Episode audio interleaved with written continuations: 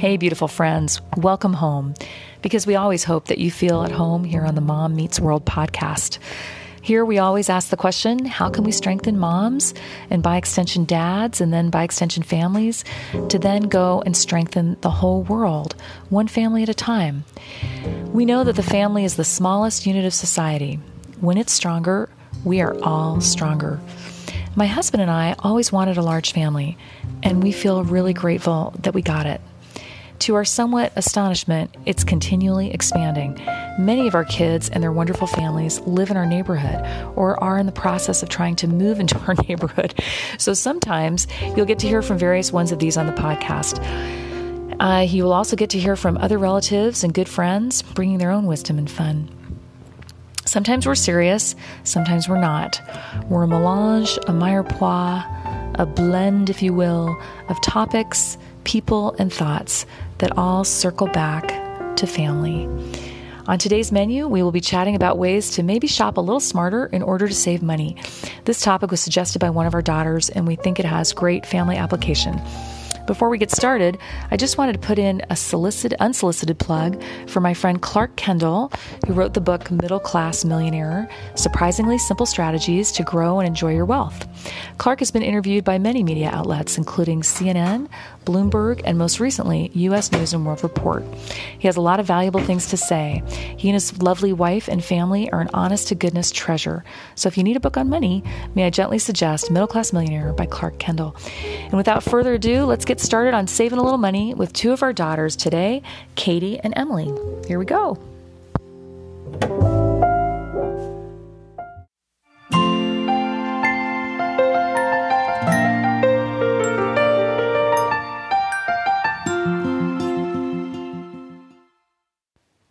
Okay, here at Mom Meets World, we're talking about um, ways to save money and how to kind of have a philosophy around not being extravagant, I guess is maybe how we put it. Um, and the first thing that comes to my mind in raising kids is Costco. Number one greatest thing ever for saving money. Um, I honestly believe that I, I don't think I could have been able to pull off the whole um, raising many kids and being at home. I could not have done that without our friends at Costco. So thanks, Costco. Christy, Katie, you had a bunch of stuff. What did you? Did what, Costco pay you to say that? I'm expecting some food from Costco any day now. That's, that's a thank you. Here you go, Katie. Here's your chance to talk about it. I would say my biggest advice, and Emily, you can agree or disagree, is I don't impulse shop. Like if I'm gonna buy something, I don't. Like a 24 hour rule. I yeah, I don't go to a mall and I don't just like try stuff on and just decide like, oh, this looks cute. I do occasionally if I'm like my husband wants to go to the mall or something, but for the most part, I really like to think about things for a long time before I buy them, even if it's something small. And I don't like buying just random stuff. You're Like so good at that. Eh, because I think that way you end up with stuff you actually like instead of with stuff you're always getting rid of. You know what I mean? Like Yeah. you're just like, oh, I bought this. You know, I I felt like buying something, so I ended up with this stuff, and then you don't actually care that much about it. Totally. Um, another tip is I just think kind of. Even if you don't have to be mm. frugal, be frugal anyways. Sarah told us that mm. story about how like the lady was working at her counter and she was or at the she was at the kitchen counter, she's clipping coupons, and her husband mm. came in and gave her this, you know, check from an investment that he had for five hundred thousand dollars. And she goes, Oh my gosh, thank you. She kept clipping coupons. Like I I totally and Sarah's like, That's crazy, but I totally agree with that. Like I if I have a coupon for something, I'm gonna use it. Like I, no don't no care. handed me that check yet. no so one's handed me five hundred thousand dollars. But I agree with the principle. But the idea that like if I hate throwing away money, so if there's a way to save money, Mm-hmm. even if I don't need like necessarily I can afford it, it's like oh I'm a hundred percent. I was telling my husband as a joke yesterday, like a point of pride for me is I want to know that I paid the least amount of money of something for something that someone else has. Yeah. like I want to know I paid less because that's just like a feeling of accomplishment. So I think if you can kind of get behind like be frugal whether you need to or not. Mom was always that way. I really admired you about. I really admired that about you, mom, is that you sort of like were always looking for a good deal, even though you didn't you didn't necessarily need to, but you were anyways, and that you know in the future I think that pays off. You know what I mean? So that's my two cents. and then you get the bragging rights. I love being like, "Do you like the shirt? It was only two dollars. it was two dollars, Sometimes completely unprompted, and people are like, "I didn't say anything about the shirt." like, but it was two dollars totally. And if I find a good deal, I try to text. I found a purse recently that I was like. I texted mom about, I texted you about, I texted Christy about. Like, this is a great deal if you need a new purse. It's true. Yeah, I have bought multiple things before because I don't know. Well, I don't know if this is frugal or not, but because it was such a good deal that you showed me. So I, Yeah, there is I don't know if that's a good good thing or not, but you are really good at finding deals. Is the ultimate. Yeah, yeah, yeah. No, I love You a needed the thing in the first place though, and I was just like, well, that is a good deal. I know you So to don't be, do that. You have to be careful of that too. Where it's like, am I buying this because it's on sale, or am I buying this because I actually need it? Yeah. Um, yeah, your your cousins, Megan and Becca, came to visit one time. You guys weren't here, but they came from Maryland, and they were so stylish, so adorable, so cute. And they told me they got everything they ever got at Goodwill. And I was like, huh. And they wanted, for a field trip, they wanted to go there. Like that was super fun. And I thought, yeah, I mean, there are some things that I don't want to pay full price for ever. Do you guys have a thing like that? Mine are shoes. I will pay up to maybe $40, $30 for shoes. Over that, no way. Unless you are giving me a $30 cash back coupon, I'm not buying your $60 shoes. Unless it's like winter boots, I'm the same way. I don't own. I don't think I own more than one pair of heels, and I'm pretty sure they're probably from Payless. I just one, I don't wear heels because they suck, and I don't like to be uncomfortable. And two, I just can't tell the difference between the ones from Nordstrom and the ones. At Yeah, Payless. I don't think there is. I think you reach Yeah. a point of diminishing returns, especially Yeah. on shoes. Like shoes can go up to like three hundred dollars, but Yeah. I- Unless I they're refuse Jimmy to believe, Choos yeah, and you like there's see, oh, they have like the red difference, yeah. bottom or whatever. Is that Jimmy Choos or no? That's I, I honestly I don't know. Yeah, so maybe I'm not the person to talk about this. But I will say, I wish I was a better.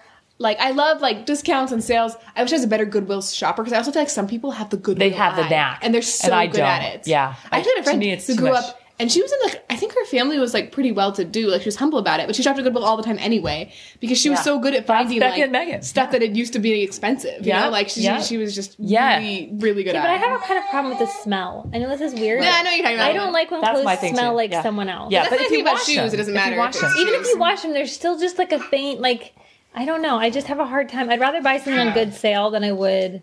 And you Yeah. can certainly find stuff for Goodwill prices. And I think it's good to have things you splurge on too. Like if you have mm-hmm. something, if I like you want to invest in something that's going to last you a long period of time, you know, that's fine. Mm. But for me, that's never like a shirt. You know what I mean? Because Yeah. that's just like if I spent more than you know 20 bucks on a shirt it probably isn't really going to be unless it's like an athletic wear or something you know what i mean like sure for a coat or like a pair of boots that i really need that's Yeah. more of an Yeah. investment piece but Yeah. Yeah. i just for things that look exactly the same at nordstrom as they do at That's a really good point. you know old navy i don't Yeah. i'm not going to pay a bunch of money for it Totally with you. Your great grandmother was like that about uh, quality and investment pieces. She was quite wealthy, as you know, grandmother. She and she, but she never lost her touch, her magic touch for frugality and being intelligent about purchasing something, not buying it just to buy it. But being very intelligent about it, and I think that goes to your pick a lane philosophy. Mm-hmm. Um, do you want to talk about that a little bit? Uh, picking a lane is just sort of this idea that you have things you're willing to spend money on that sort of are like your things. They've interviewed people that are, I think, I think it's from the book. I think it's from a book, maybe The Millionaire Next Door or something like that. It's one of those books. Someone else told me about this. I don't know. I think Christy told me about it. But it's the idea is like you have categories that you're like, oh, these are my spending categories where I'm really willing to. Maybe it's cars, and Yeah. you really, you know, Yeah. you really like having a brand new nice car but people that are smart about their money tend to pick a couple of those categories and not every category. Yeah, maybe so you're smart. super into traveling and that's Yeah. where all your excess funds Yeah. go. But Yeah. then maybe you're driving a car that's 5 to 10 years Right. old, right? Like Right. Right. unless you're, you know, it, it just even if you're uber wealthy, it's still just sort of a good idea to kind of because then you're doing it for yourself too rather Yeah. than doing it for everybody else. Yeah. You're picking things that are important to you Yeah. rather than trying to be all things to everyone. Exactly. Which I think is just a bad concept in general. Yeah, I totally agree. And I think it helps if your, I, I call it my play category, if your play category was never super expensive in the first place. Mm-hmm. You know what I true. mean? If your play category is like boats, Helicopters. might be a problem. My play category is helicopters. Even those smaller categories can mm. add up. But it's, yeah, it's much easier if you start with something that's I think there's less guilt attached too of like, oh well, I indulge in this, but Yeah, I'm yeah, not yeah. gonna, right. you know. Related, but like maybe controversial. Don't stock up on anything that you don't know you love. Yeah. I feel like that happens. Actually, at oh. Costco, it happens. I have to be careful about Yes, that. It's yes. like if I don't already know I love this thing, I'm not going to buy twenty I or have the thirty same of it issue, then you'll totally. just you'll just end up with like stuff in your house, and also clutters up your house. Ooh, Totally. a tip: Totally. buy travel sized even though they're not as good of a deal, if you're buying skincare, especially if it's expensive skincare, Yeah. buy travel Yeah, size and so you try know if it. you like So it smart. first. Even on Amazon, I, So I really smart. like the brand Drunk Elephant, which is a Yeah. pricier brand, so I don't buy from them Yeah. all the time. Yeah. But on Amazon, they have for like 20 bucks, you can get a sample size that'll last you at least a month. And then you really know by the end You of the know. month, Yeah. is this something that I want to buy again? Yeah. Yeah. Or am I really done with it? it. You yeah, know? I think we all in our family have a little bit of an aff- affection for skincare. Totally. And so we pay attention to that.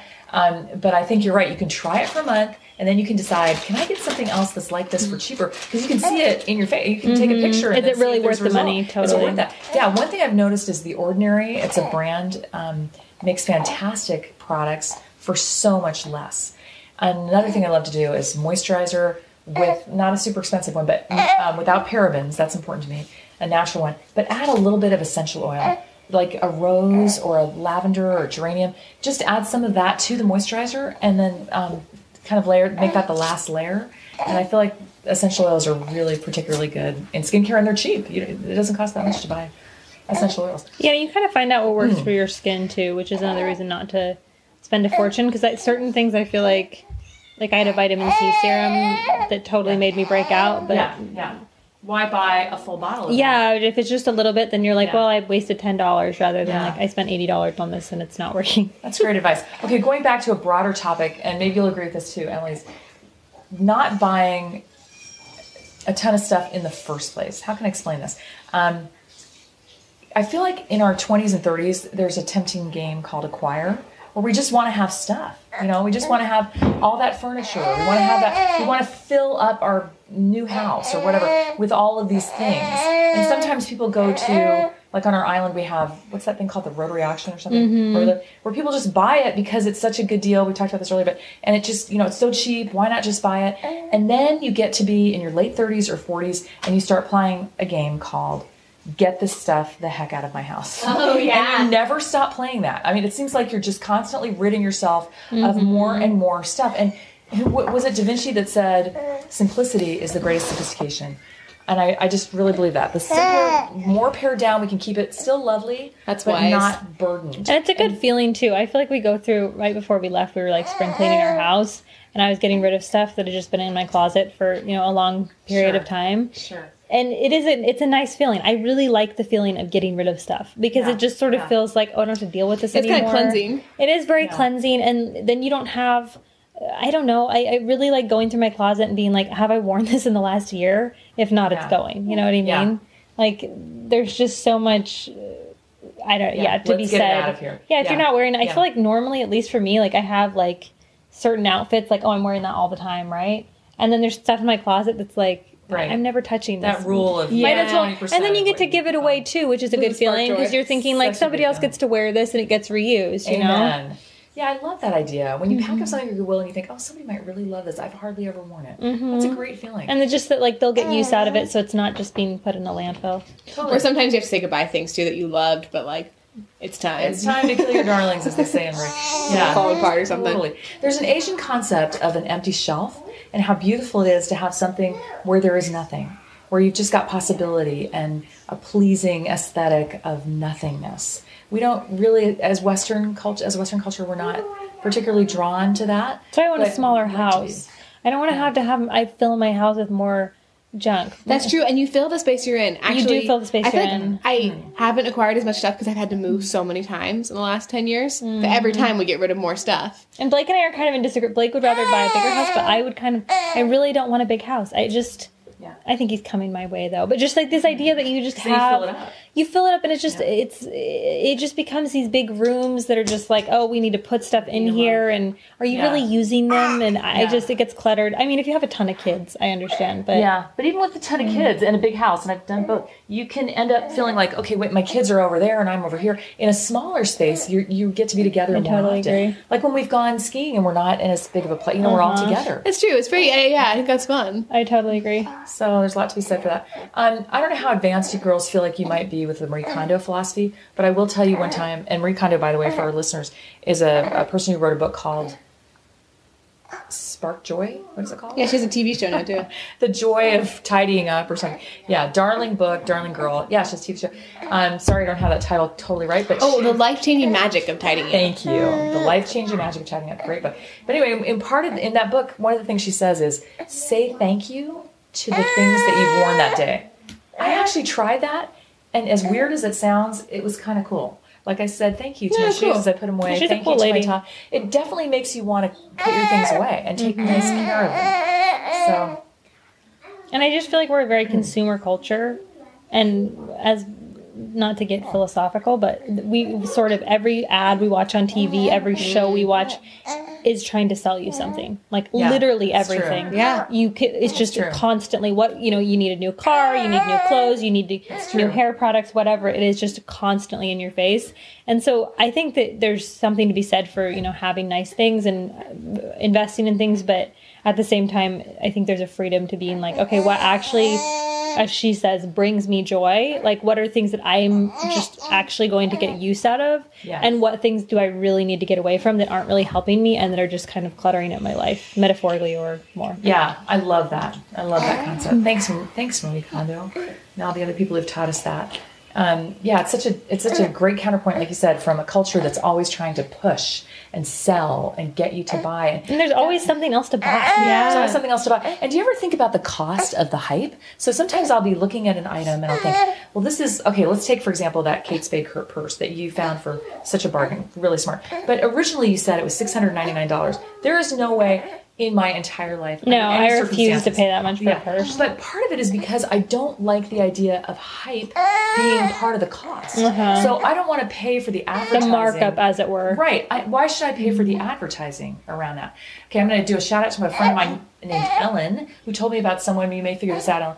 When we were in high school, she said um, that she knew someone. I hope I get the story right, but that had a lot of money and a lot of designer clothes. But this girl would actually cut the designer label off of the clothes. She liked the style and the cut, but she refused to pay for the advertising. Oh, interesting. And I thought that was really cool. I think there's something to be said for that. Yeah, you don't want to just buy something just for the. My mom is currently handing my baby scissors. Okay. Yeah. So when it's when you're handing the baby scissors, the bottom part of the scissors, it's time to wrap up the podcast and get the baby to bed. Um, thanks everybody for coming today. It was great. We learned a lot about bargains and shopping, and we'll see you the next time on Mom Meets World. Thanks. Bye.